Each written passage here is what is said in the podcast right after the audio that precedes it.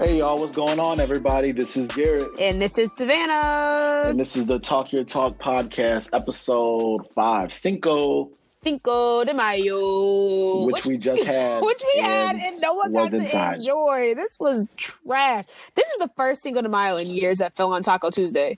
Taco Tuesday! And I was inside. I enjoyed it by myself. I bought myself some tequila. I made myself tacos. I had a great Cinco de Mayo. All by my lonesome. Yep. Oh, look, I definitely went out and bought tacos from Zocalo downtown. And you know what the best part was? They gave me margaritas to go. I didn't have to make my own marg at home. That's important. I said, this is luxury. I could not find a place that let me take out marks. I wasn't looking at the right spot. So. No, I was on the hunt. I said I needed to be a special. I need there to be alcohol involved. And I got to Zocalo and they said it's $15 for 2 margaritas and 3 tacos. Or 4 tacos? 4 tacos? That's a good deal. Bro, it was a great deal. Here's the gag. I got there and they tried to play me. You know how upset I was? I got there. I said, hey, my name's Savannah. I ordered 20 minutes ago. Run me my tacos, sis. And she goes, ooh, we may or may not have the food ready to make the food. And I said, girl, the way that I just drove 25 minutes to get these tacos and these margs. The way I just sprinted here. Okay. And she's like, oh, our chef's gonna go back and see if we have enough ingredients to make them. I said, oh, okay, you better. I said, you do that. Thank you. Best believe she came out with my tacos. And not only did she come with my tacos, she also didn't charge me for my second order because I had to wait 35 minutes standing inside. Ooh, no. I said, oh, well, God bless you. Oh, no, that's wild. No, I didn't. I live in Euclid, fam. I'm not driving from Euclid to downtown Cleveland not getting my food. True. I ain't leaving without it. It's not happening. But what's going on, everybody? I hope you had a great weekend. To all the moms that are listening, hope you had a wonderful Mother's Day. What'd you do for your mom on Mama's Day? Yes. So we love good old Trace. Definitely bought her a purse because she's been telling me that she needed a new purse. And I was like, if that's not the most subtle way of telling me to get her a bag, I need a new bag. Moms are never subtle. I need a new bag. Moms are never subtle. Exactly. Like, look at this bag. Don't it look terrible? Your mom's out here carrying this raggedy old bag around her shoulder. Is that how I took care of you for 25 years, Mom. 25. I'm still taking care of you. You can't buy me no bag. Okay. I got you. I'm sorry. So I was sick because I bought her a purse, and that John came in broke. I was like, how to handle broke on a bag I ordered online? What the world, Aldo? You buy it off a New York street market? What was that? Apparently. I thought Aldo was reputable. It was not, because my bag came in broken. So I had to go and face the world to buy her a new purse. But I was like, it's fine. So I got her a purse. I bought breakfast because I'm not about that getting up early to make you breakfast life anymore. And then I made dinner because I'm a thug and I'm good with savory dishes. Me and eggs don't really work. Like if I ever get a man, I'm not making breakfast. I'm going to tell you right now. That's not happening. But dinner? I love it. I got you for dinner. Okay. So I bought breakfast, I made dinner, and I got her a card and a bag and something else. I spent too much money. It's fine. But she's my mom, so I love her. It's cool. How about you? What did you do for your mom? I got her some AirPods. She's been working from home quite a lot. Oh, you wealthy. We got a wealthy king, a wealthy man of God. Okay. No, we are stuck inside. I cannot spend money on anything. No happy hours. That's no fair. Going out. So all that money all just been saved up. All 5 of them happy hours. You said mine. Right. So it all went to mom. Some AirPods. So, well, if you passed out AirPods, I would love a pair. Just throwing it out there. Ooh, you know, you're not my mom. You're not wrong. No, you're not getting nothing. Sorry. A frugal king. Only one mom. Only one pair of AirPods. But it was cool. Went to see her. Spent the day with her. You just regular Mother's Day stuff. You know, shout out to him. You know, normally my Mother's Day stuff comes when it warms up. So I'll be outside helping her garden. Yeah. Moving around. Yes. Stuff like that. Cutting that grass. Okay. Because look, the way that me and Tracy are set up in this house and we do not cut the grass because we pay somebody else to do it. I tried to cut the grass one time. She probably had all the curvy lines, nothing straight. Boy, that line was ugly. I said, "Oh, this is not my ministry," but I did it. You know what it was? I was being frugal. I was being cheap. I said, "I'm not about to pay no man to come up in here and cut my grass for $20 every week when I can do it by daggone self." No, stop being lazy. They're with that independent. Okay, look. No. The definition of an independent queen. I can cut my own grass. Lines jacked. Mm-mm. Bruh, it was so bad. My friend has a video because so keep in mind, I don't know how to start a lawnmower, right? And I'm 5'3", like I'm tiny. We have this like man-sized lawnmower that you also have to like use a little string thingy to pull start. Right. That's how you start lawnmowers. Okay. Oh, you probably look like a fool out there. Somebody's probably watching you shaking their head like, look at her. She's trying to be independent so bad. So bad. Bro, I tried to call that lawnmower. When I tell you, I called 3 different friends and they were all you could have just called me to cut the grass. Okay, but are you here right now? No. So tell me how to start the lawnmower, fam. Just watch the YouTube video. Exactly. I eventually got it started, but the conversations, like, I got dogged. They were just like, you too independent for your own good. I said, don't talk about me. I'm right here. Yeah, you might. Sometimes you just gotta pay that price. Bruh, needless to say, I pay that man to come cut my grass now, so I don't have time for this. There you go. I don't have time for this. Exactly. So Tracy's lawn was cut by somebody else on Mother's Day. She got breakfast and dinner out of my pocket, might I add, out of Sab's pocket. And she got her gifts. So Mother's Day was a good time. But we would be remiss if we didn't also acknowledge the women that have lost children, for the women that are struggling to be moms, for the women that maybe carry around the reality of not being able to have kids at all. Right. So we shout out to every mother figure, every big cousin who looked out for you, every teacher who went above and beyond. Happy Mother's Day to all of you as well, to every mom every woman who's trying to have a child but maybe isn't able to.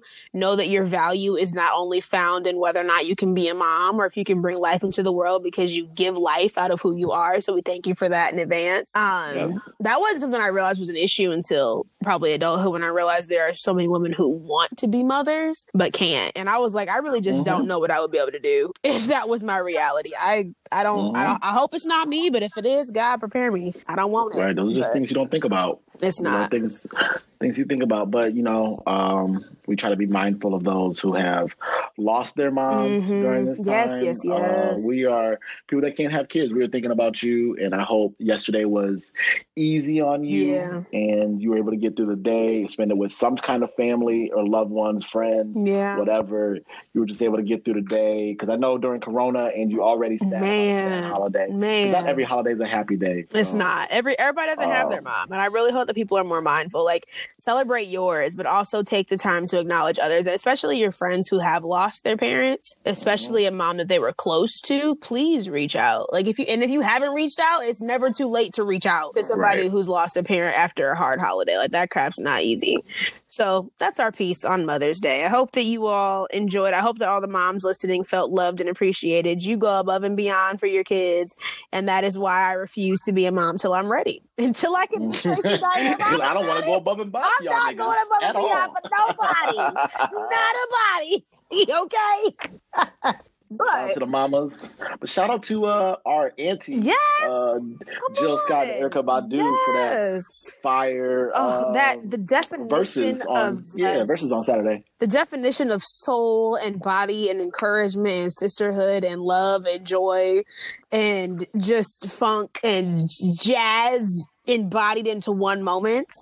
Oh my God, it was fabulous. But as we segue into this, we have heard your feedback and we have decided we are going to be more mindful of when we switch conversation topics. So we have named some things.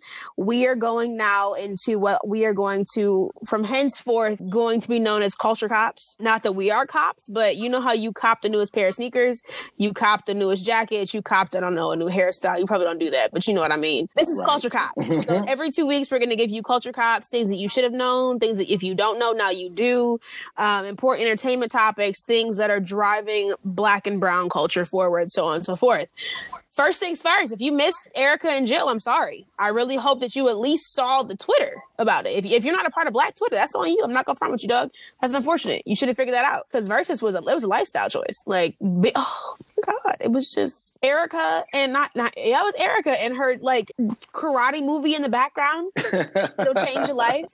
Jill, and somebody was like, Jill is the definition of your drunk auntie, and Erykah is the definition of your high auntie, and they came together and just gave you auntie realness. Those are your favorite aunties. Both of them are your favorite aunties. Okay. Thrive. The good sisters thrived. We were just super here for it. I'm not upset. I'm proud of y'all. We are excited because Luda and Nelly are up next, and frankly, if I don't see a jersey dress or a Tim on my timeline, you didn't grow up in the right decade. And honestly, I'm not sure why I'm following you. We'll see all the bandana eye patch. Oh my God! Bandana under the eye pictures. Please, somebody give me a baggy jersey and cornrow hairstyle look. I just need one. I got a baggy jersey in my closet right now. Prepared. Give me a jersey dress and a pair of high-heeled Tims. I'm ready, boy. I'm ready. It's about to be a slot. If you were not born in the millennial generation, this isn't for you. This isn't for you. I need you to remember. If you were not, because a lot of people are going to be like, "Oh, this is they corny." Like these songs are corny. But if you didn't grow up in that time, then it's not. You met Luda as an actor. I met Luda when he had a cartoon character music video. That man was iconic. Are you kidding me? If you don't know, I'm not even judging this one. This is more just a fun one. I'm back. I'm here to thrive. Enjoy. I'm here to thrive. Kind of like I like Erykah and Jill. I love both of them women so much. And both their music and all those albums. Yes, I'm not even sure there was a winner. Like I think that's the joy of like millennial kids getting a chance to relive some of their childhood. Is that these artists really weren't in competition? These people were just putting out good content. At least Jill and Erykah were. Now with Luda and Nelly, it just might be a competition who's gonna win. But for Auntie Jill, Erykah.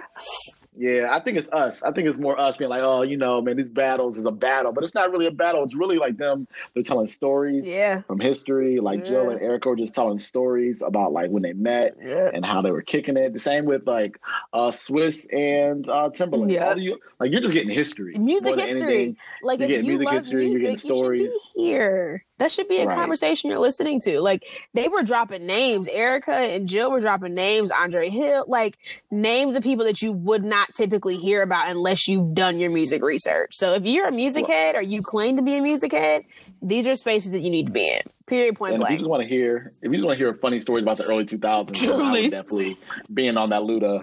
Truly. On next Saturday? Yes, right? It's next Saturday. Okay, cool. It's gonna be a good time. So look at Versus TV, and of course look at the different artists that are a part of it. They're going to be promoting it. As we move through culture cops, things that are happening right now. If you watch Insecure, HBO has not only renewed Insecure for a 5th season, but we finally got some movement. Insecure has been dummy slow this whole season. All 5 episodes have been trash, and the cast knows it because they've been tweeting, telling folks to keep watching. Why? Because the episodes have been super slow. You're not giving me any content. The cast, my guy. The cast. When Lawrence and Molly are tweeting, stick around, it's bad. You're allowed to have a bad season. No, you're not. No, you're not. You're allowed to have a slow season. No, you can't have a slow season like that when you're Insecure, because your fans are ready for premium content.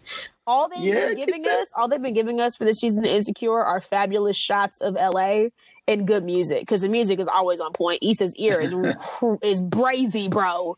Issa's holding it down. She's like, look, I'm not hitting these shots, but she's not. Is nice. Look at this music. Okay, you're welcome. So you're getting something. She gonna come back with it. Oh, she is. Issa's got the fire. So I'm not even worried about it. She had a good episode. Insecure. So if you don't watch Insecure, the whole point of this whole season is that Molly and Issa, who've been best friends since season 1, are entering into their early 30s and are navigating through what friendship is at an adult level, right? Well, they finally have. So, we had that friend that you had that awkward moment with, where it's like, "Ooh, are we friends anymore? Like, how are we? We're clearly growing apart. We have some issues, and we aren't necessarily addressing them. How do we acknowledge this? Because you're low key my nigga, but you're pissing me off at every turn. And you're like subconsciously throwing jabs. So that's Molly and Issa right now. They're clearly at a point in their friendship where they're just not on the same page. And frankly, Molly, who's played by Yvonne Orji, she's trash. We don't like her. Molly gotta go. Molly is that friend who finds something wrong with every little thing. Molly is that friend who makes you feel bad about yourself. Molly is that friend who puts herself and her brand new relationship with her new person in front of your issues. Nobody has time for Molly's. Molly gotta go. We're all hoping that Molly gets gone, or that Issa just realizes, you know what, I need new friends and this hoe gotta go. That's what we're really hoping for. But I think if you are a avid Insecure watcher, you're also kind of hoping that Molly gets her crap together, apologizes, and they can restore the friendship. Because, like, you know, there's that friend. That's how you feel in real life. In real life, you really hope your friend gets it together, or that one of you eventually decides, like, you know what, this friendship means more to me than my need to be right. And so they get it together. But I'm not convinced. The way that Molly's a lawyer and thinks she's always right. And like, bruh, here's the worst part of this episode. If you don't watch the episode, don't listen to this daggone podcast. I'm sorry. But spoiler alert. Dead spoiler alert. How are you going to have an attitude with the fact that your friend went through somebody else to talk to your dude about a favor that you specifically said you wouldn't do? Does that make sense? Explain that to me, Gary. As someone who hasn't watched the show, this is the scenario. Paint the picture here. Oh, okay. Say that you and me are friends, right? Cool. I need a favor, a big favor, for an event that I've been putting together for months. Okay. Like something that I'm trying to stake my career on. This has to go off without a hitch. So you need the favor. I need the favor. Now, as this friend, sometimes I always need a favor. Sometimes I need you to feed me. Sometimes I'm gonna need you to pick me up. Sometimes you're playing like Captain Save-A-Ho on occasion. Until I get back on my feet, you've really been that person that's held me down. But you're really my best friend. Also, like you're doing best friend things. Right? Got you. Period. Point blank. End of story. I ask you for a favor. Valid, you've been going through your own stuff. And when you said you were going through your own stuff, I didn't really hear it because I was clouded by my own thing. And when I asked you, can we talk? You said, you know what? Yeah, I've actually been having a really rough week. Oh, that's crazy. So by the way, her approach was rude. Okay, when she asked for the favor. And you were like, you know what? I'll let you know if I do it. And then we have a conversation. And you tell me you don't want to talk to your significant other about a favor for me because the person that you would need to ask for the favor is a brand new relationship for you, right? Okay, so the person I'm with is the favor that you really need. You need me to. I need you to ask the favor for the person I'm with. Yes, right. But you want to protect the friendship. You want to protect your new relationship. This is special to you. It's something different. You're not trying to mess it up by asking favors. Okay, no problem, right? Mm-hmm. Okay, so that's established, all right? A little bit of backstory. The person that you're now dating or getting to know, dating, because he called her his girlfriend, dating, has a friend who was at my neck at one point. Me and your significant other's friend were dating. We were a thing. And they ghosted me. They ghosted me, right? Okay. That other person hits me up, we chat, or maybe she hit him up, they have a conversation, and that friend of your significant other hits up your friend on my behalf because you wouldn't do it, to do me this huge favor to make sure my event goes smoothly. So you went behind my back. Is that really going behind your back? This is my issue. I don't think that's going behind your back. You told me to keep you out of it, so I kept you out of it. But you didn't, because you still went. It's going to get back to me because you went around, because then my girl is going to come and be like, yo, did you know that they did this? But she didn't. The only reason that the person found, because the girl didn't approach you, your person didn't approach you and say, hey, so-and-so asked me for a favor. Would you be cool with it? Mm-hmm. I did the favor because it was your friend and because I knew the event needed to go smoothly. I did the favor because I knew it was your friend and it needed to be a thing. I guess this is why did I say no then? Because you're shady. Because you're a shady person. I'm sorry. Clearly, I got issue with Molly. Clearly, I got issue with Molly. I'm not rocking. I'm like, yo, Molly. I'm shady. Okay, I got issue with Molly. I'm so sorry. What you asking my shady ass for help? Exactly, then, huh? Right. Huh? So but that's Insecure this season, and we finally got to a point where all this unnecessary mess is bubbling up. But as the trash person that you are, Molly, you approached Issa. After her event went smoothly, y'all had a genuine friend moment and approached her and said, "Why'd you stab me in the back by going to talk to my dude about a favor?" How is that stabbing you in the back?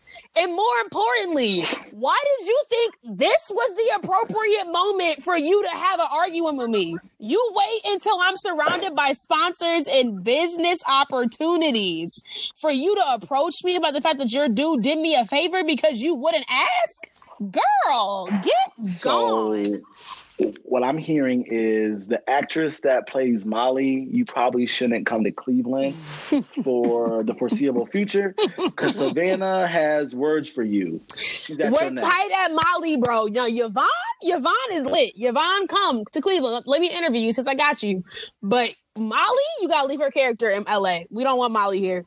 All right, you hear that, Issa? If you win, when it's time to come to Cleveland, you leave Molly. But you gotta leave Molly's character. Yvonne can come. Yvonne, who plays Molly, Yvonne can come. We don't want to talk to Molly. Molly's the friend everybody hates. Period. Point blank. Don't even turn into her. Don't bring her here at all. All we want is Yvonne. That's all we want. Period. Point blank. End of story. Okay, I got. But okay. Sorry, that was a very random sidebar to say. If you aren't watching Insecure, we finally got a good episode, so pull up on the kids. It's about to get good. It's about to get juicy. Yeah, you see how flustered she was. You see how upset I was. You see how tight I got. I was mad. But on the same lines of talking about television, Michael Jordan's docuseries, Lifetime, whatever you want to call it, is on ESPN. You've been watching that one. How's it been going? How is it? It's amazing for a kid that grew up in the 90s. You know what I mean? Like, I don't really remember anything much. Like, I remember that last season, the 98 season pretty well, because I was like 7. Mm-hmm. But for the most part, all this stuff is new for me. Like, I was alive, but I wasn't really alive. Yeah. You know what I mean? Yeah. Like, all those memories are just so vague and tiny. Foggy, mm-hmm. Like I don't even know. Like, oh, I remember these jerseys. Like I remember when he hit that shot. Kind of.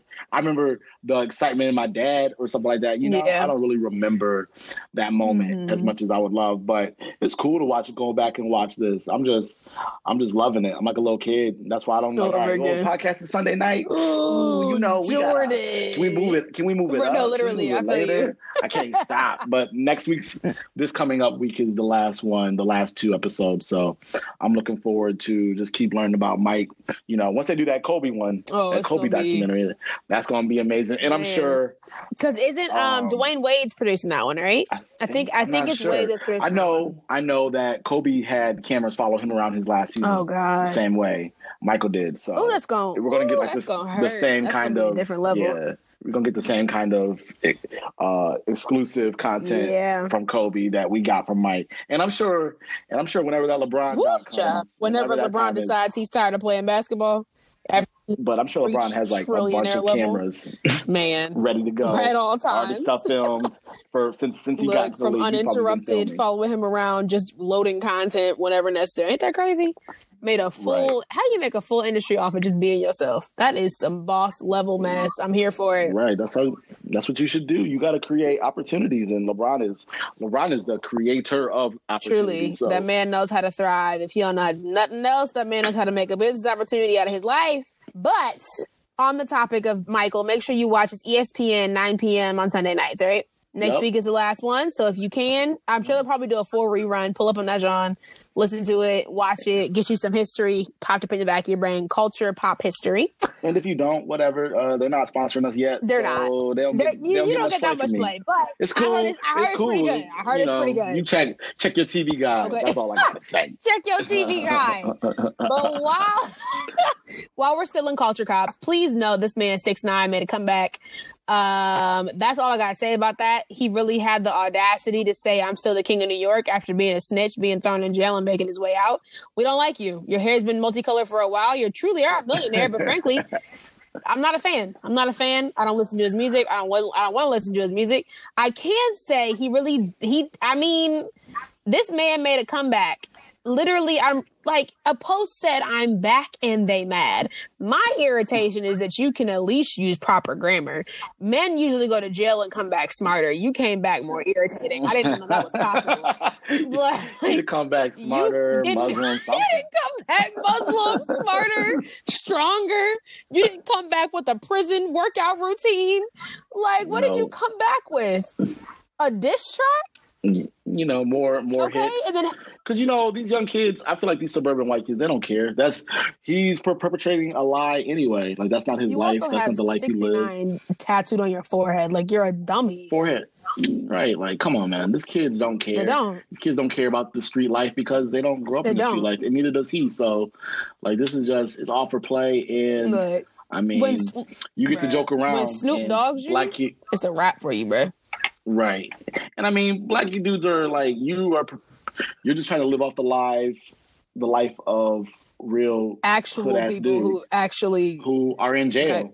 Okay. So yeah, you're teaching this to like little suburban kids who think this shit is real, and you're living a real life, but ain't nothing you do real. There was that video of them where they were like wiping their noses and putting their thumbs down. Apparently that's a whole, again, my suburbanite self, that's a whole daggone gang sign. I say, I'm like, oh, y'all about to get these little white kids shot. These little white kids about to get shot. Oh yeah, no, TikTok. This is why. Yeah, TikTok is real. You gotta chill out. You finna have these kids dead in the streets. This is ridiculous. But yeah, so he dropped this trash ass diss track that I still haven't listened to and really have no interest in. Honestly, his hair throws me off. I'm not gonna front with you.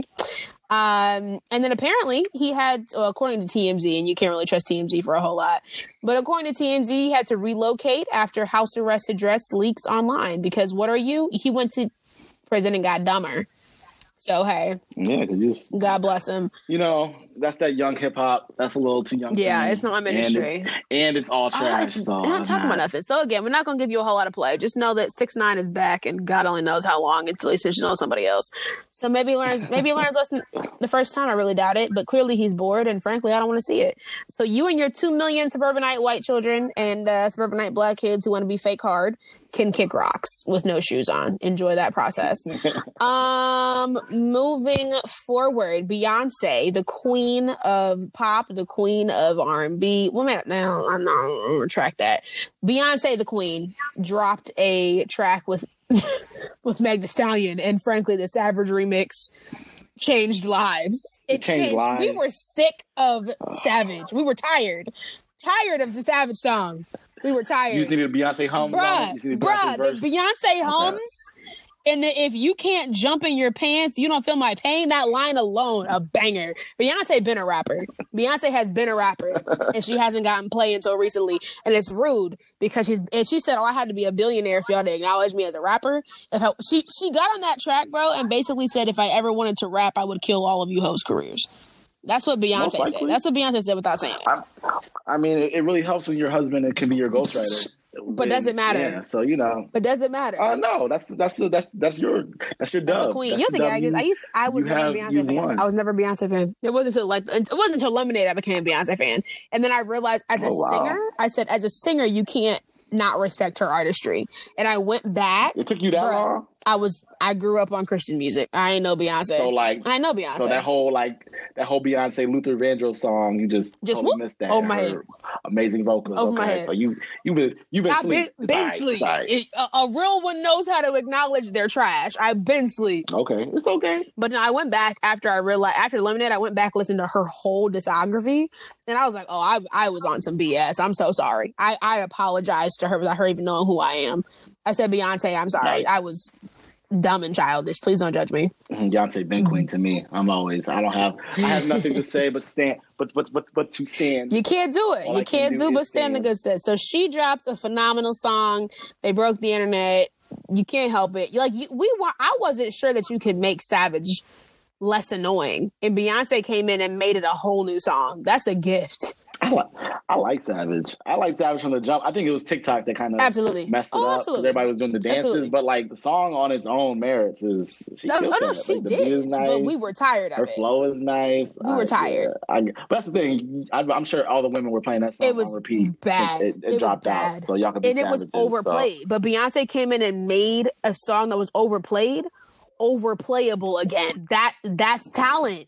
That's talent. Y'all gonna ruin it. It's okay. Y'all gonna kill it before we get to go back outside. Oh, I'm sure. Oh no. The way they made a line dance for it. They made a line dance for it. And I will learn it. Y'all think y'all okay? that's real. If you make a song specifically to a line dance, it's gonna live forever. That's a word to all the artists out there. If you want to be a true artist, make a song a line dance. Yeah, Cupid Shuffle's like, that's period. Right. Period, Pooh. Period. Just like City Girl said, period. Yeah, so Beyonce broke the internet. And frankly, it's Beyonce's internet. It's been Beyonce's internet. And then Kalani tried to break the internet. And frankly, she did. Because wasn't nobody really ready for that whole album drop.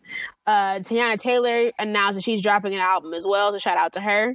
And then, of course, we have Chloe and Halle who are dropping on the 15th. So we have a good little intro into music. And all your queens about to drop for the why? Summer. Because Black women win. Summertime is our season to thrive. Black women in the sun and yellow, honey, change your life. It'll change your life. I'm telling you right now. And then our last little piece for our culture cops for the week is that Jerry Stiller has passed away at the age of 92. If you do not know who Jerry Stiller is, you did not watch The King of Queens or you didn't watch Seinfeld. Either way, you have lost a part of your life because that man is hilarious. Jerry Stiller was hilarious. King of Queens. As a 14-year-old, I was watching King of Queens faithfully because it was hilarious. My man's passed away. I agree. Rest in peace to Jerry Stiller. Rest in peace. Ben Stiller's dad. Man. So many movies. Excuse me? Did you not know that? And it all makes sense now. Yeah, I knew them individually. I did not know them as a pair at all. Oh, okay. Wow. That's the only reason why I've known them as a pair. Wow. All the movies. He's in so many movies. Zoolander, Heavyweights. He's in all his movies. And so was his mom. God. They was always in the movies. Oh, I'm sick. That never occurred to me. Now, you know how you go through the movies in your head and you see all the... Mm-hmm. Holy cow. Yep.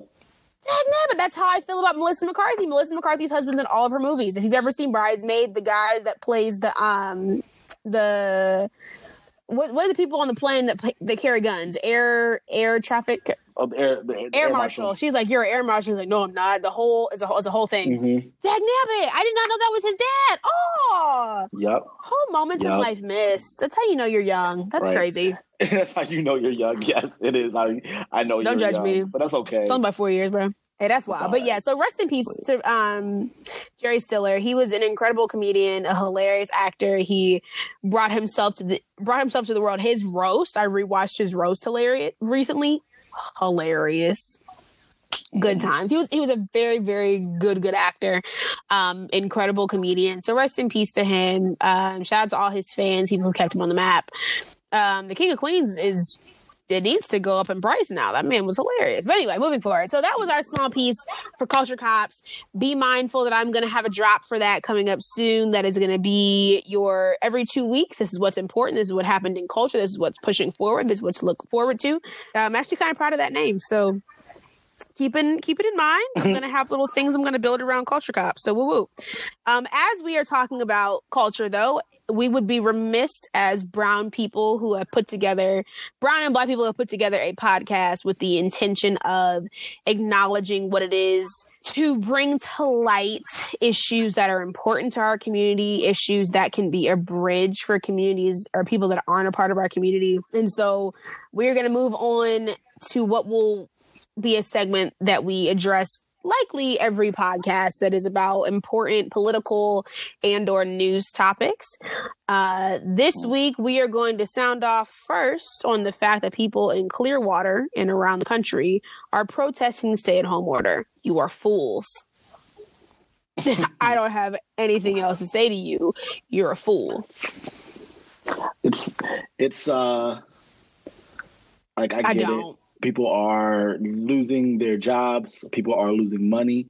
But when you protest getting your haircut or you protest not being able to work out by working out on the sidewalk, you kind of just reinforcing my point. You don't need to go to the gym. Your ass don't really need a gym. Dummy?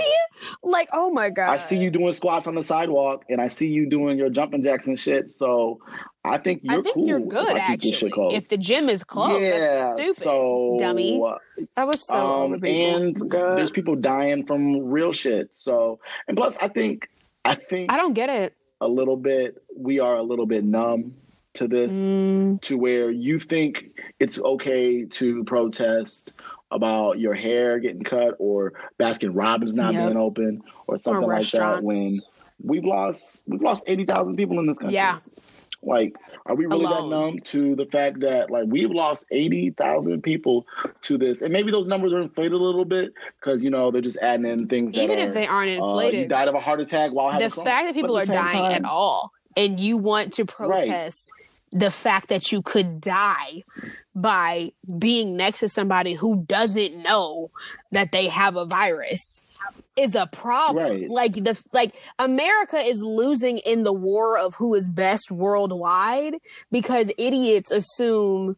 Let me not call you an idiot, but because you haven't done enough research or decided that logically it would be smarter for me to be at home and be bored for however long it takes for our country to get this under control, or at least start operating like other countries where there's daggone sanitizer stations from the time you walk in the door to the time you leave, where they're spraying your entire body down. Like, y'all are more concerned with working out and seeing your friends than you are with staying healthy and being alive. But you want us to support you. And it's not about your freedoms being lost. Because as a young black man, I mean, I would say your freedoms. You talk about freedom. You're all right. This is the freest some black men have ever been in the house. Yeah, so it's really disrespectful to your other cultures of people that are like, or just their problems are a lot bigger than you having to worry about. I can't go lift a weight. But since you bring up the topic of other communities not being free or not having the same kind of freedoms that you all claim you no longer have, please kick rocks without shoes on. Please do it. We, as two black people in America, have had to go through yet again another traumatic and I don't even know, Garrett. I can't. We had to go through another week of seeing young black men gunned down in the street, either by police or vigilante dumbasses, wannabe cops. And while people are protesting their gyms and coffee shops not opening up, there are black neighborhoods within New York and Chicago and LA that are being over-policed. Shut down. Getting way more rougher treatment when it comes to the stay-at-home order, to where they're getting roughed up and getting slammed on the ground when cops are in New York and white neighborhoods passing out masks. So you got the audacity to shove a man to the ground, have your knee in his back, cuffing him for being outside, but you want to pass out masks in Williams Park in New York. Yeah, so, you know, this shows the inequality of that what we have to go through. And that's why we roll our eyes at dumb stuff like of you complaining about your nappy-ass head.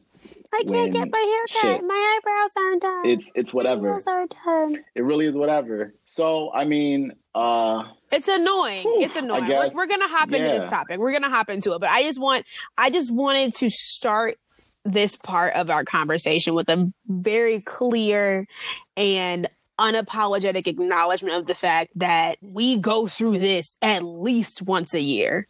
And we've been going through this at least once a year since Trayvon Martin passed away, where it has been publicly acknowledged. We have seen video of it. We have heard footage of it. We have heard sound. We have seen injustice after injustice take place and take precedent, and it be the expectation. We have seen Black people die in this country remind us that we are not considered as relevant as other people. And let me just acknowledge, and I will say this with all confidence and without apology, Black lives lives are not the same as Spanish lives in this country. Spanish lives are not the same as Asian lives in this country. Period, point blank. Just because we are of color does not mean that we are the same, because George Zimmerman was what? Hispanic, and he was killing a black man. So let's calm down. We do not have the same struggle. I am not going to invalidate your struggle because yours is very different from mine. My families are not being ripped apart in current times because the government has said that we don't belong here. But trust and believe, it happened in slavery. However, you know what black folks aren't doing? Walking around invalidating Hispanic people's struggle because ours was similar or just as bad. We don't do that. So do not tell me that black lives don't matter, or do not chant that other lives matter over black lives matter, because rarely will you ever see a black person also yelling next to you, black lives matter over Hispanic lives matter. We don't do that. At least I haven't seen it. And if I have, you have all right to say your struggle is real and I acknowledge yours, but let me acknowledge mine. So for every person who tries to have an issue with Black Lives Matter, Blue Lives Matter can kick rocks. White Lives Matter can kick rocks. Stop trying to invalidate the fact that my life also matters because you want to make your point. Acknowledge my struggle. Right. And then we can have a conversation. But since we're on this topic, and clearly I'm heated because this is my favorite topic to talk about, because I had a Pan-African minor study in college. So yes, this is my ish. This is my bag. I'm ready. As a black man in America, Garrett, how does it make you feel that every year since that, I don't even know, was that 2008? When did Trayvon get shot? No, 2012. Since 2012 at minimum, because we have Emmett Till, so we can really get into that bag. But just to start this, from the point of view of a black man in America, what is it like to have this be a constant reminder? I mean, when it comes to the police brutality or just the death of black men by some white person who thinks they have the authority to take our life because they think that they're in the right, or we look suspicious, or we did so and so, or we did what or what, you know what I mean? And that I fell numb to it for a little bit, to where it was hard to focus on anything of that nature. I had put so much energy into Trayvon. I put so much energy into Tamir Rice. I put so much energy into Mike Brown that those results kind of drained me. But not even the results so much as the arguments with my white peers about what it meant to be an ally, and trying to get them to see my perspective on things. So I grew exhausted, but these two cases have kind of sparked that fire in me a little bit, but in the way of making my white friends uncomfortable, I guess. I want to make them see what I see when I feel the pain of having to watch a video of someone get shot with a shotgun at like point blank range.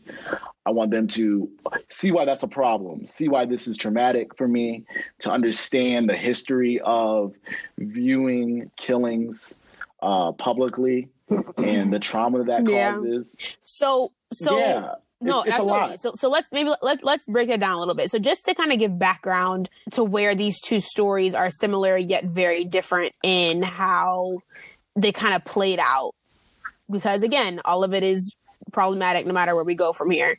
Ahmaud Arbery, just to kind of give I hope I'm saying that right, Arbery, a quick backstory in case you've been living under a rock, or maybe you're out of the country and haven't been on social media. 25-year-old man running in his neighborhood was shot and killed by two vigilantes, Greg and Travis McMichael, which I don't like to say the names of those who were the people who killed somebody else. I feel like it gives too much notice to who they are versus who the victim is, or who the person who had their life taken too quickly. But long story short, you had these two guys who were just clearly bored, shot and killed a 25-year-old who was running in their neighborhood because they believed that he was quote unquote responsible for burglaries, despite the fact that he also lived in the neighborhood. Right. So, you know, you can die. And that's so evil. But like, I don't have the patience. And like, the Christian in me really needs to do better with this, because I'm trying to be a better person and show love at all costs. But like, nah, you attacked this man while he was minding his business. And they were like, oh, we killed him because he was struggling for him. I shotgun to try and kill me. Yes, because you were harassing him. But that's Arbery's story. And then you have Sean Reed, who was killed by police officers. And his story is very different than Ahmad's. Either way it goes, both are problematic because he was a father. He was a son. He was an uncle. And he was shot in the back multiple times by a police officer, who in many instances, it would be considered that he would have used a taser. He would have used another kind of force before he chose to use a gun and kill somebody. But again, whether it is a black man being shot by cops or it's a black man being shot by vigilantes who believe that we don't belong in the neighborhood or believe that because they fit a quote unquote stereotype, they deserve not to be there. But either way it goes, it begs this question, or it brings up this topic of black and brown people watching representations of themselves being played over and over and over and over and over again on social media because it's being reshared multiple times. You're seeing the same picture multiple times. You're going through the same trauma again and again and again. And I know that if you go through different types of studies that have been done about the trauma that can be passed down through DNA and how that has been done on those who are Holocaust survivors or Holocaust descendants, they talk about how that trauma can affect you into now. And so if that's valid, then of course it must be valid that people who are descendants of slaves have trauma that are being passed down. Because in reality, our generation is only, a generation and a half removed from slavery? So what do you think is the most traumatic about having to watch that video over and over again? Why do you think that's so problem prone? Because it's the same as the old watching lynching. It's the same as a mob party. You are watching black men get killed in the streets, gunned down, hunted by white men. All that does is place fear in you. There is importance to seeing these videos. There was importance to Emmett Till's casket being open because those things, maybe not for black people so much. Yeah. Because this is the lives that we live every day, but for your allies, they need to see the reality, the rawness of this situation. You get what I'm saying? So you need people to say like, oh, wow, this is graphic. Oh, wow, this is disgusting. Like, I can't, it's hard to look at this. But it's like, yeah, this could have been me. This could have been me running in Lakewood. This could have been me running in like a neighborhood. So you need to empathize and see yourself in these men getting shot. And I think, all right. So the problem I think with us is that watching it creates a little bit of post-traumatic stress to where you are watching Tamir Rice get pulled up on the cops and shot within like 2 seconds. You're watching Mike Brown. You're watching all these videos of black men dying, like violently dying on video. And violence is traumatizing. Like people don't think about that, but like that affects you. When I clicked that video on accident. I saw a congressman post the video of Ahmaud. It auto-played, so by the time I had scrolled to it and clicked it, it was already the first gunshot had already gone off. So I'm watching him stagger and fall. So when those things happen, I was messed up all last week. Like, I was messed up till Friday, to where I had to address it with my friends because a lot was weighing on my chest with that. So I feel like it throws us off.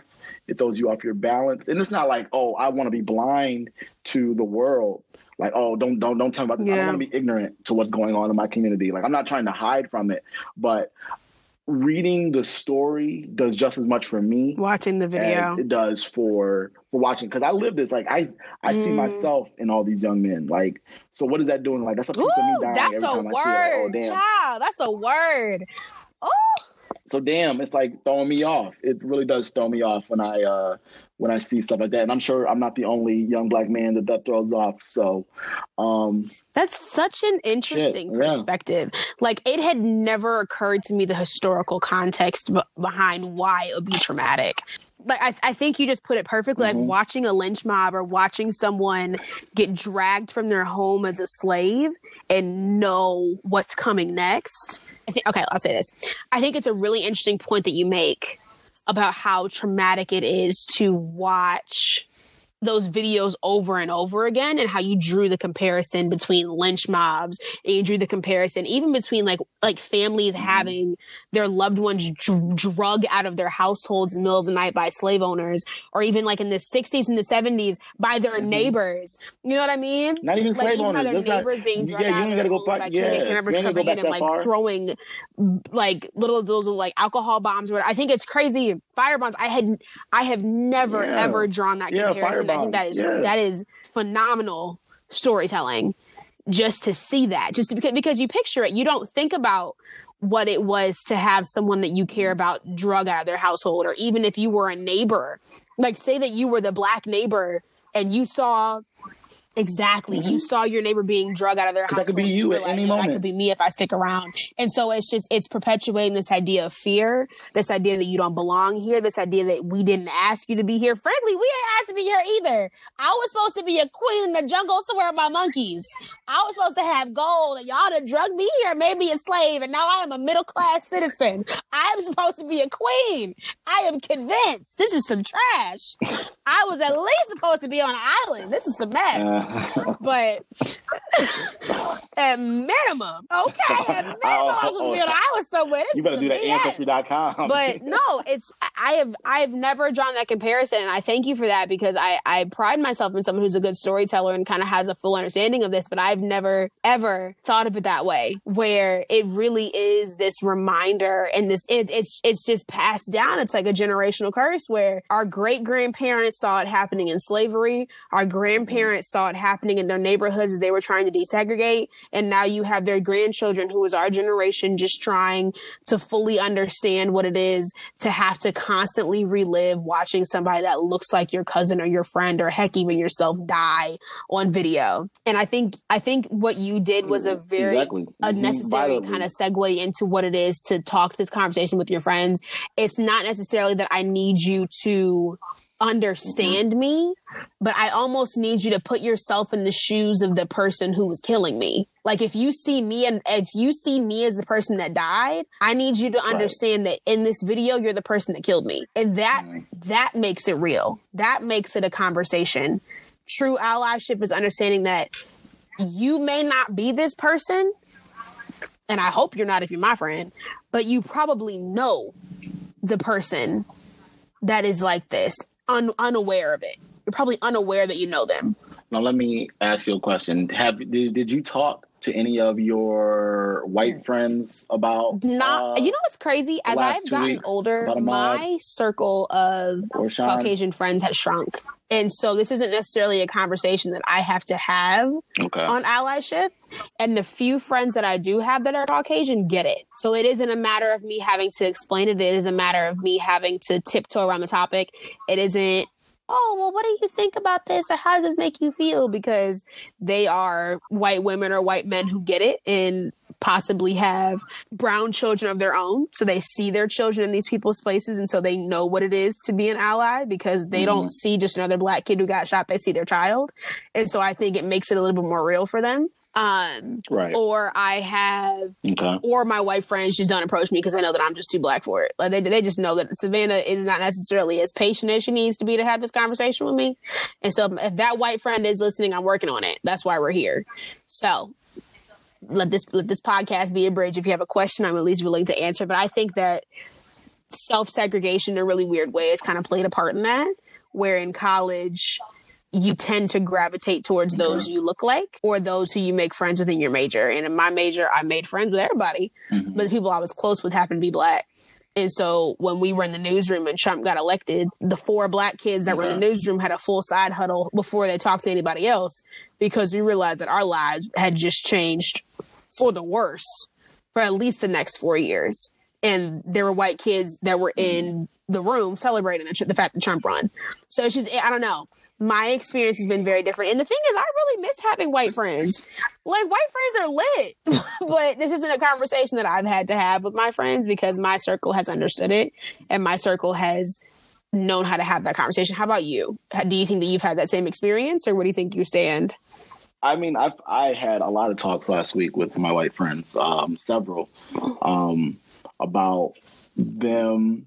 Like I tweeted earlier that week because you know it had been boiling up in me, so I tweeted something to the effect of, "Why do you stay silent on things like this? Why am I only seeing my timeline on Instagram and Twitter full of Black people tweeting about the injustices that we face when some of you are dating Black people, some of you have good friends that are Black, and you've not said a word." So I made the case of like, why do you fear speaking up? Is it because you do not want to sound dumb? Do you not want to jump in front of me and sound like you're over talking me about an issue that really doesn't address you in that way? Do you feel,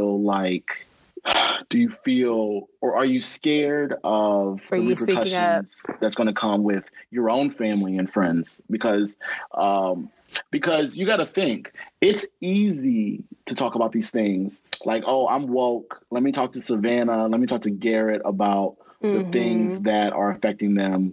When we bring it up, you know what I'm saying? When we bring it up, they're always like, "Yeah, you know, I'm telling you, yeah." But do you know if your friends are comfortable enough to have those conversations at home when it's just them and their families with their grandparents, with their aunts and uncles at the dinner table? When they start talking about these issues and these news stories, when it starts coming up of, "Oh, well, he deserved it. Why he reached for the gun? Oh, well, I heard he was casing the construction joint," and stuff like that. Yes, it doesn't matter. I need my white friends to say, does it give you an okay to shoot somebody and kill him? That does not give you the right. It doesn't matter. So I had conversations last week with friends like, "What can I do?" Or, "I'm nervous to post this because I don't want to seem like I'm over talking you." And I had to tell my friends like, "Look, as an ally, I do not need you to stand in front of me. But at the end of the day, I still need you to also stand up." Like you don't. When it comes to a point. Period. Oh no! Yeah, no, that's what I mean.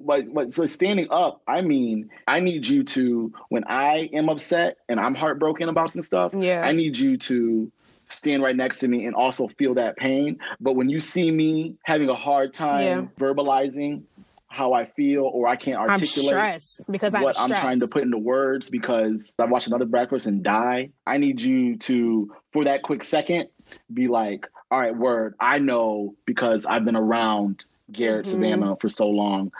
I know the words to say for this moment. Like, I'm going to tell the white people that don't understand what Garrett's trying to say, I got it." Because you know why? Because the majority of white people are going to go, like, they're going to see you and I post about something that's happened within the Black community, a hashtag, a post on Twitter, on Instagram, and once that starts to continue, they're going to be like, "Oh, they're just upset about so," you know what I mean? They're just upset about this, instead of being like, "No, oh, it's just that issue that they got to deal with." No, this is the issue that we all have to deal with. If you claim all lives matter so much, then I need you to understand where I'm coming from, and rock with me in that way. And that's all I need my white friends to do. Does not matter.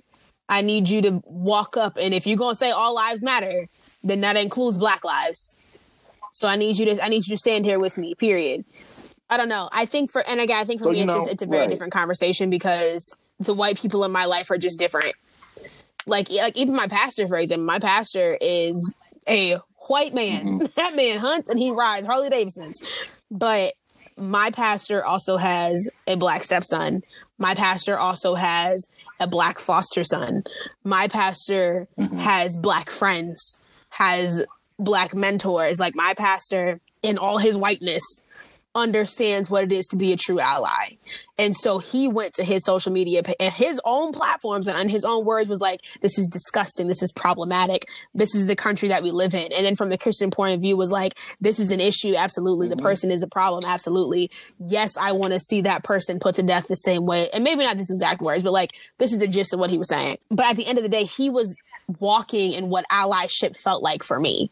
I didn't feel like I had to explain to him why this was a problem. I didn't feel like he was afraid to address people that were incorrect, that looked like him. I didn't feel like my life or my voice was any less valuable than his because he knew how to show up for me without being overbearing and my voice not being heard. You know what I mean? At the end of the day, it's about being a cushion. Like, be the cushion that I need. Be the support that I need. Understand? And be unapologetic in saying, I don't fully understand where you're coming from, because I have not had to see myself die on camera multiple times. But I know what it is to be a human, and I know what it is to not want to see that. And I'm sorry that you've had to go through it. Let me support you by posting. Let me support by calling the government's office, the governor's office in Florida, and demanding that people be under investigation. Let me post it. Let me retweet it. Let me post it and see who I'm following or who's following me and the conversations that I need to engage in. And I completely agree with all of that. And I think it's a lot of white people aren't going for the majority. Your friends' family, when you start, like I was trying to say, I totally lost my point, but when you start talking about like all these things and justice and stuff, they're going to be able to tune you out a little bit. I don't really get it. That's not my problem. Like that's not my problem. That's not my community, whatever. But when verbalize your white friends are able to go back and say that exact same thing, you say the exact same thing I said from my lips, and you say that too, it's going to resonate with them more, because it's like, oh, look at my son or my daughter feeling like this, and look at them standing up for their friend. Like, oh, maybe I should be more mindful of what I say. Defend or check my daughter, because I'm wrong. Son, aunt, niece, because whatever is ready to check me and defend their friends, and their friends are friends. And that's all I want. I want you to go. Still I want be you to the be representation for their family. So when I'm gone, I need you to, like, the definition of integrity. Right. Like, the definition of integrity is what you do when you're by yourself. So if you're an ally, I need to know what you do when the black eyes aren't on you. When you don't have an audience of blackness of being like, I stand for them. I'm not there. When I can't be like, you're down. Yeah, like, when you're black cloak, down, when your black cloak isn't on, when it's in a room full of white people, you're like, I'm the cloak. I'm not playing that. When the cloak isn't there, I need to know that you're still fighting for me. Right. And it's not. And you don't got to be the most, but just the same way that I wouldn't let somebody talk about you crazy if you weren't in the room, it's the same way I need you to stand up for me if somebody says something crazy about black folks. And that goes for your black friends, and same thing. When they say something homophobic, you need to address them. You need to stand. You need to stand by your LGBT allies. You need to be an advocate for them, because when it's a room full of people with those jokes, you start feeling uncomfortable. You feel uncomfortable because you know that's wrong. So if you take an L for those friends, F them. Like, you come back over here to the side where it's like, yo, you stood up for me. You bigged me up. You had my back when I wasn't even around. I didn't have to know about that. I could have, that whole thing could have on integrity, just on integrity on something alone. That was just the fighting for me. And I wasn't even, just on love. So it's like, that's what I need. And I think a lot of my friends realize that. And I know, I'm not saying as a black person, it is your job to tell any white person how to act. It is not your job. You do not have to do a damn thing if you do not want to. But I feel in my heart that, like, I grew up in all private white school. So shit, if I don't do this, nobody's going to do this. And I want to see them be better. I want to continue to be friends with them. And that provocation of racism and underlying bigotry is passed down because we didn't have a conversation you don't know. Exactly.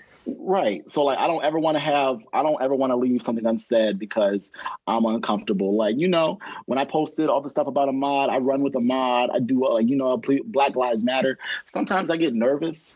Sometimes I get worried about, what are my white friends going to feel? I don't want to upset anybody. I don't want to start no drama. I'm just trying to say my certain thing, but I've stopped worrying about them because I know that then maybe the problem is you. And if the shoe feel like I'm talking about you, then maybe the shoe is the problem. Maybe it's your foot. Yeah, but that's just me. Maybe I'm angry. It's fine. I'll take on the narrative of the angry black woman at this point, because y'all got me ticked off. Okay, with the AWF. But I'm proud of mine. I have a lot of friends that stuck up, and I have a lot of friends who didn't know what to say, and they felt that I was calling them out. So they came to me and we had long discussions, and they were like, you're right. Like, I could say more, or you're right. I don't post on what Facebook are you doing? Because I got a lot of aunts and uncles that will be like, want to pop off on to my post it where it matters. When all I really did was post it on Instagram. No, I need you to have the courage to post on all your social media. and I got you. Like, put them in. If you need help with the discussion, or they got you in the corner and you don't know how to answer it, that's when you just tag me in, yo. I got you. Like, that's what. And that's again, what it's for. That's like now I'm here. Exactly. Like, and again, that's a burden that. You know I won't say burden. Like, that's a decision that you choose to make. And I think that's important that you say that, like, there are Black people who very much so stand by the belief that it's not the job of the oppressed to explain to the oppressor why they're being oppressed. And for a very long time, that was my narrative. I'm like, it's not my job as a Black person to explain to you why this is some messed up trash. Read a daggone book. There's enough daggone history on the internet to explain it to you.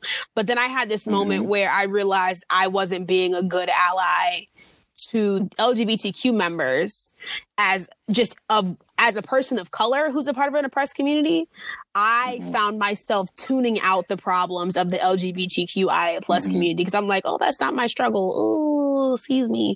And I realized, okay, I sit in a certain throne of privilege in being heterosexual that others don't have access to simply because of who they love. And so I was like, okay, I'm like, this is a conversation that I have conveniently been tuning myself out of, but I can't do that if I want others to understand my journey and my struggle.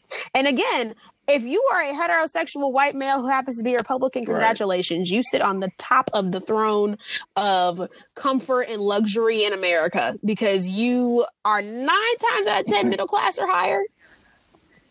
You probably got a little bit of money. You don't like men, so you probably look at men who like men differently. And so, like, you sit on a throne and you have access to spaces and rooms that others don't have access to. But your voice, oddly enough, is the strongest in these conversations because you're going to bring in our point of view and you're going to bring in a certain level of necessity that we don't have access to check those who are wrong. We don't have access to those rooms, so how could I ever trying to things shuffle, chuck and jive? The only time I get to see you is when you're outside of these rooms, shuffling in between, to another room. Yeah, you're just shuffling to another room in a way that you'll understand. In the meantime, I have to try to get to that way you can put my point across in the next room. And like before you get to, that's okay. Yeah. And it's not your fault. It's not your fault that you were born a white male with money and happen to be Republican. Like, it's not your problem. Like, it's okay. We get it. But if you choose to have those point of views and are willing to listen, at least listen, and also be willing to take these voices into the next room, or at bare minimum, you can at least bring me a seat to the table. And we can talk about that all day long too, making my own daggone seat and my own daggone table, because that's my second favorite thing to do, make my own seat, my own table. But while we are talking about the topic of Black Lives Mattering, and we are talking about Black men dying and Black people having to be exposed to certain levels of PTSD and it not being acknowledged or treated, we are going to sit here and say, as if you are going to be my friend, if you're going to call me your friend, if you're going to invite me anywhere, you are going to do better about acknowledging this problem, and you're going to do better about being my friend, period. Because if our kids are playing and your kid says some off-the-wall crap, I want you to know how to address your child in a way to where it doesn't happen again. And my child doesn't leave there feeling less than. And that's important to me. If my kid happens, if I happen to come across your uncle and your uncle comes at me crazy, I don't want you to not feel like you have enough of a voice to defend me. Mm-hmm. And that's the thing. And the only reason I'm checking you, the only reason I'm bringing these things up is because like, I'm investing my time. I'm going to require you to do better. And it's because I love you. So if I know you can do better, then I expect you to do better. Like this country, like I'm only criticizing you and I'm only bringing these points up like, oh, you're being mean. Like, why are you checking me like that? I would never do this to somebody I didn't give a shit about. So I'm not going to talk to you crazy. So I'm going to expect, I expect more from you. So it's like, you know. Period. That's all.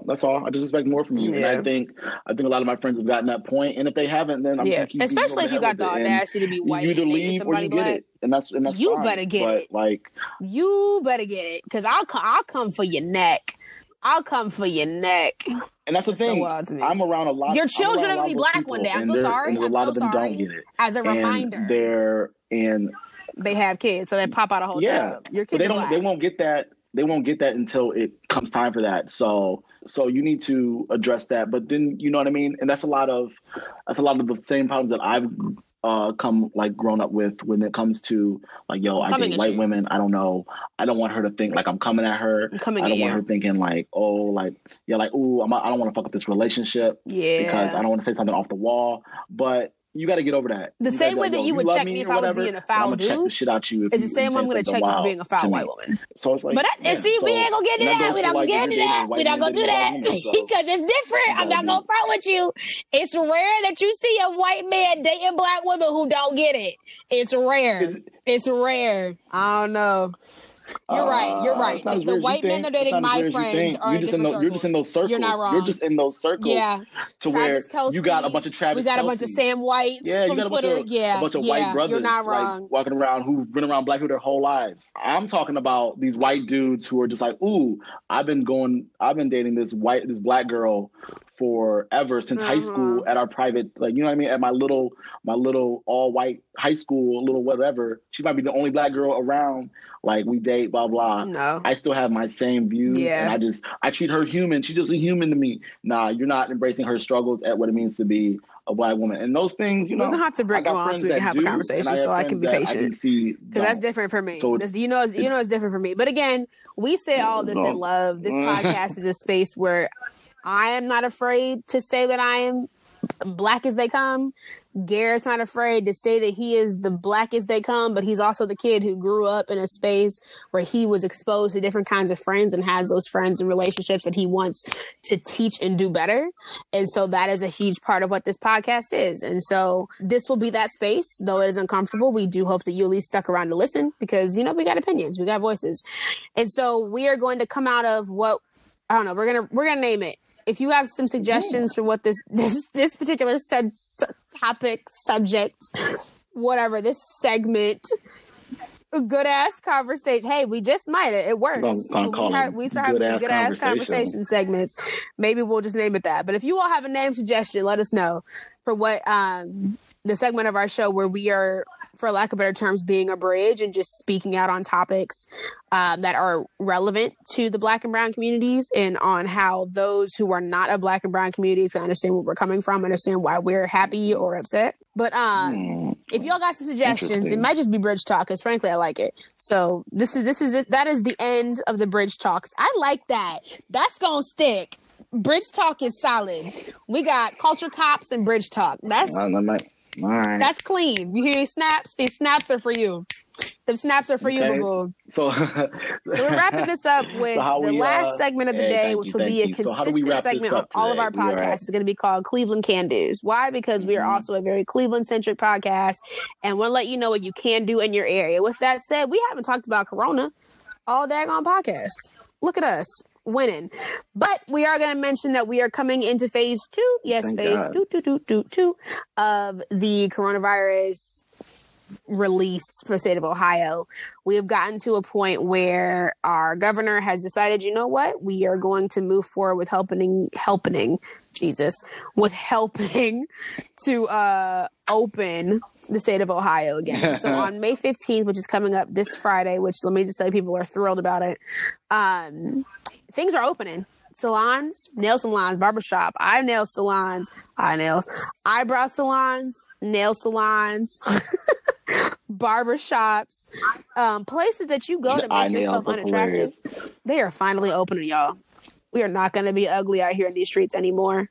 Dentist offices are opening back up. It's going to be props. Y'all are going to stop being ugly and having halitosis. Ain't that great? Isn't that fabulous? I'm excited. I'm not going to front with you, though. I've seen some. I cannot wait to see these haircuts, because a black king with a fresh cut, honey, it's okay.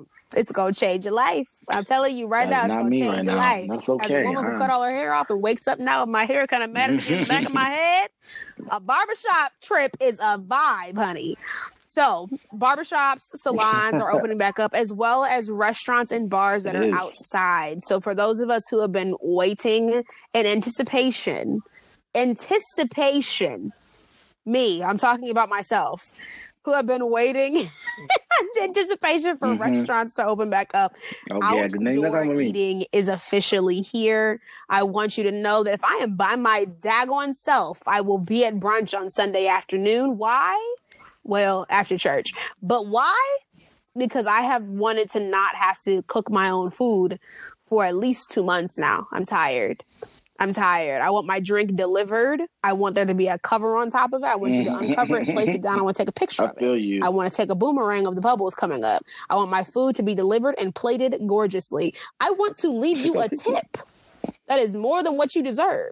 But simply for the process of me being here, I'm going to overtip.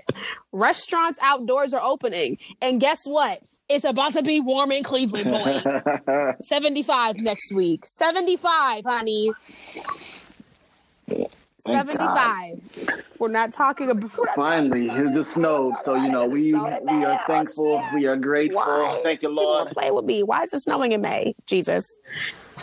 May 12th, like typical retail is supposed to open back up. So for us TJ Maxx and Marshall's people, it's time. Our time to thrive has pulled up. Restaurants and things are open on the 15th.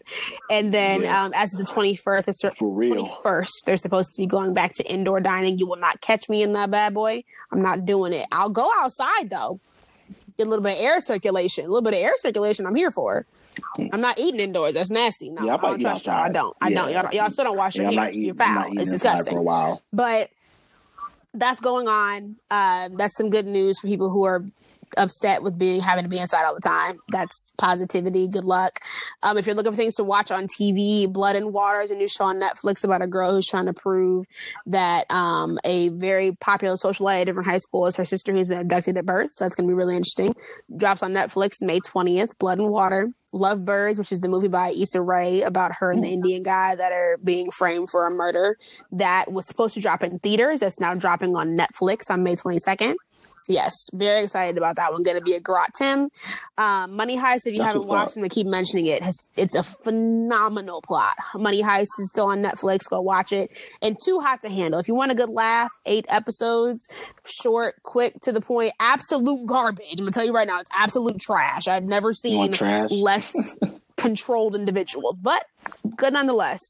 You go and watch people waste money on kisses. It's stupid, but hey, you gotta appreciate it. That's good to go. And then, of course, we're getting back to the 90s, guys. Drive-ins are opening back up. And as Garrett informed me earlier, there's one in North Ridgeville that's opening back up this weekend. So you got some things to do. Whether you want to stay inside and watch TV, we gave you a full rundown of things you can watch. If you want to go outside, drive-ins are open. There's outdoor eating. And, of course, you can go and get those things done, like your nails. Go get your hairline together. I can see your widow's peak popping out. Please get your eyebrows done. The caterpillars growing across the front of your face. Don't feel triggered because my caterpillars and my face are growing in, bro. It's very rude. If your caterpillars are growing under your face, get your caterpillars done because they're not cute anymore. It's actually very aggressive. I didn't know that my eyebrows could grow in and them still be patchy. It's quite rude. But yeah, we're starting to get back to some kind of normal. By the grace of God, there is going to be another peak in Corona, and we will be able to continue getting back to normal. Please stay safe. Please stay clean. Wash your hands. If you have questions about how to be an ally, hit us up on our official Instagram page, the Talk Your Talk Pod on Instagram. We did it. We will follow you back because we're trying to get followers out here in these streets. We did it. And if you don't, a follow for a follow. We're going to bring it back. Follow for follow Fridays. My name is Savannah. You can find me. Oh, I'm going to go by Savannah Ray from now on, or Sav. Savannah Ray, whatever you want to go with. Okay, we tried. I'm trying to rebrand myself. Can you feel it? But my name is Sav. You can find me on Instagram at S_V_McCarthy. I'm on that on Instagram and Twitter. And you can follow me at the Talk Your Talk Pod, or you can follow my personal one at Gareth, Garreth, The Great, all one word. Please listen and subscribe on both Spotify and Anchor. People listen. As we get more listens, we're going to get to Apple Podcasts. It's going to be great. You know, we trying. So pull up on the kids. Doing live shows one day, every all that 2 weeks stuff. On Mondays, unless of course we have a rough week, which we've been having a rough few weeks. It's been a lot. Adulting has been hard.